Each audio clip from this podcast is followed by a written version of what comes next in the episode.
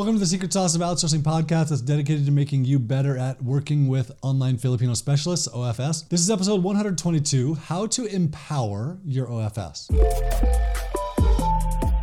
So I regularly get asked, like, hey, how do I get them to take ownership of things? And I've talked about multiple ways you can do this. And briefly, I'll just say, give them a title, tell them to take ownership of it, put somebody in place doing quality assurance, and gain their trust. So those four things are like four things that I've I've talked about this over and over again. Today I want to talk about an email that I got from Billy, something that he did to help this. So I'm going to read Billy's email.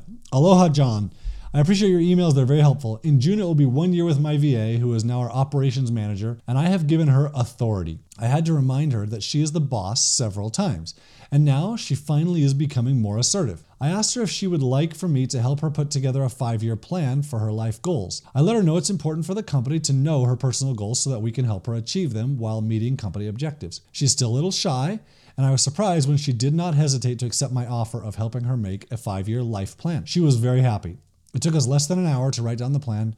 Wow, you should see her now. I'm very proud of her, and it makes me want to work harder to ensure that she achieves those goals for herself and her family. Thanks again, John. Billy. So the way that I outsource and built online jobs dot p h is hoping or assuming that you and your O F S will work together for a long time. You'll want to make plans. You'll want to set goals. You'll, you'll be hoping for a better future, and so will your O F S. Sometimes though, it's hard to see this. I mean, especially as as an O F S, someone someone in the Philippines, people are losing their jobs left and right. The pandemic has really set the Philippines back. It's also hard when you're in an industry of freelancers, and if if you're freelancing and you're not sure, you know this project is ending soon, and you're not sure where the next one's gonna come from, it's really hard to make a five-year plan of like, wow, I don't even know where I'm gonna eat tomorrow. So one of the great things that Billy did with his O F S is with a five-year plan. He, number one, she knows she has a job for the next five years. Number two, he helped her to kind of think bigger and dream bigger, and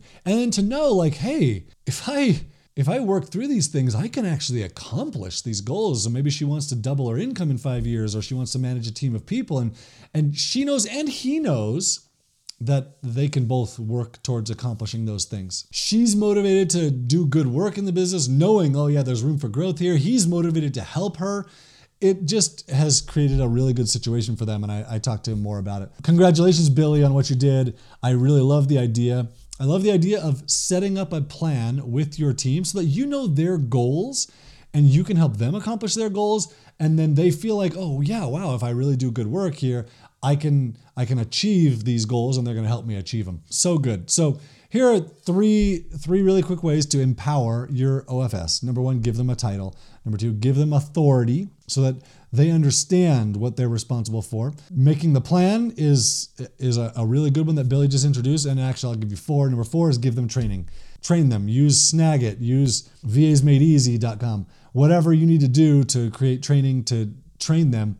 It will go so far in helping them feel confident and feel empowered.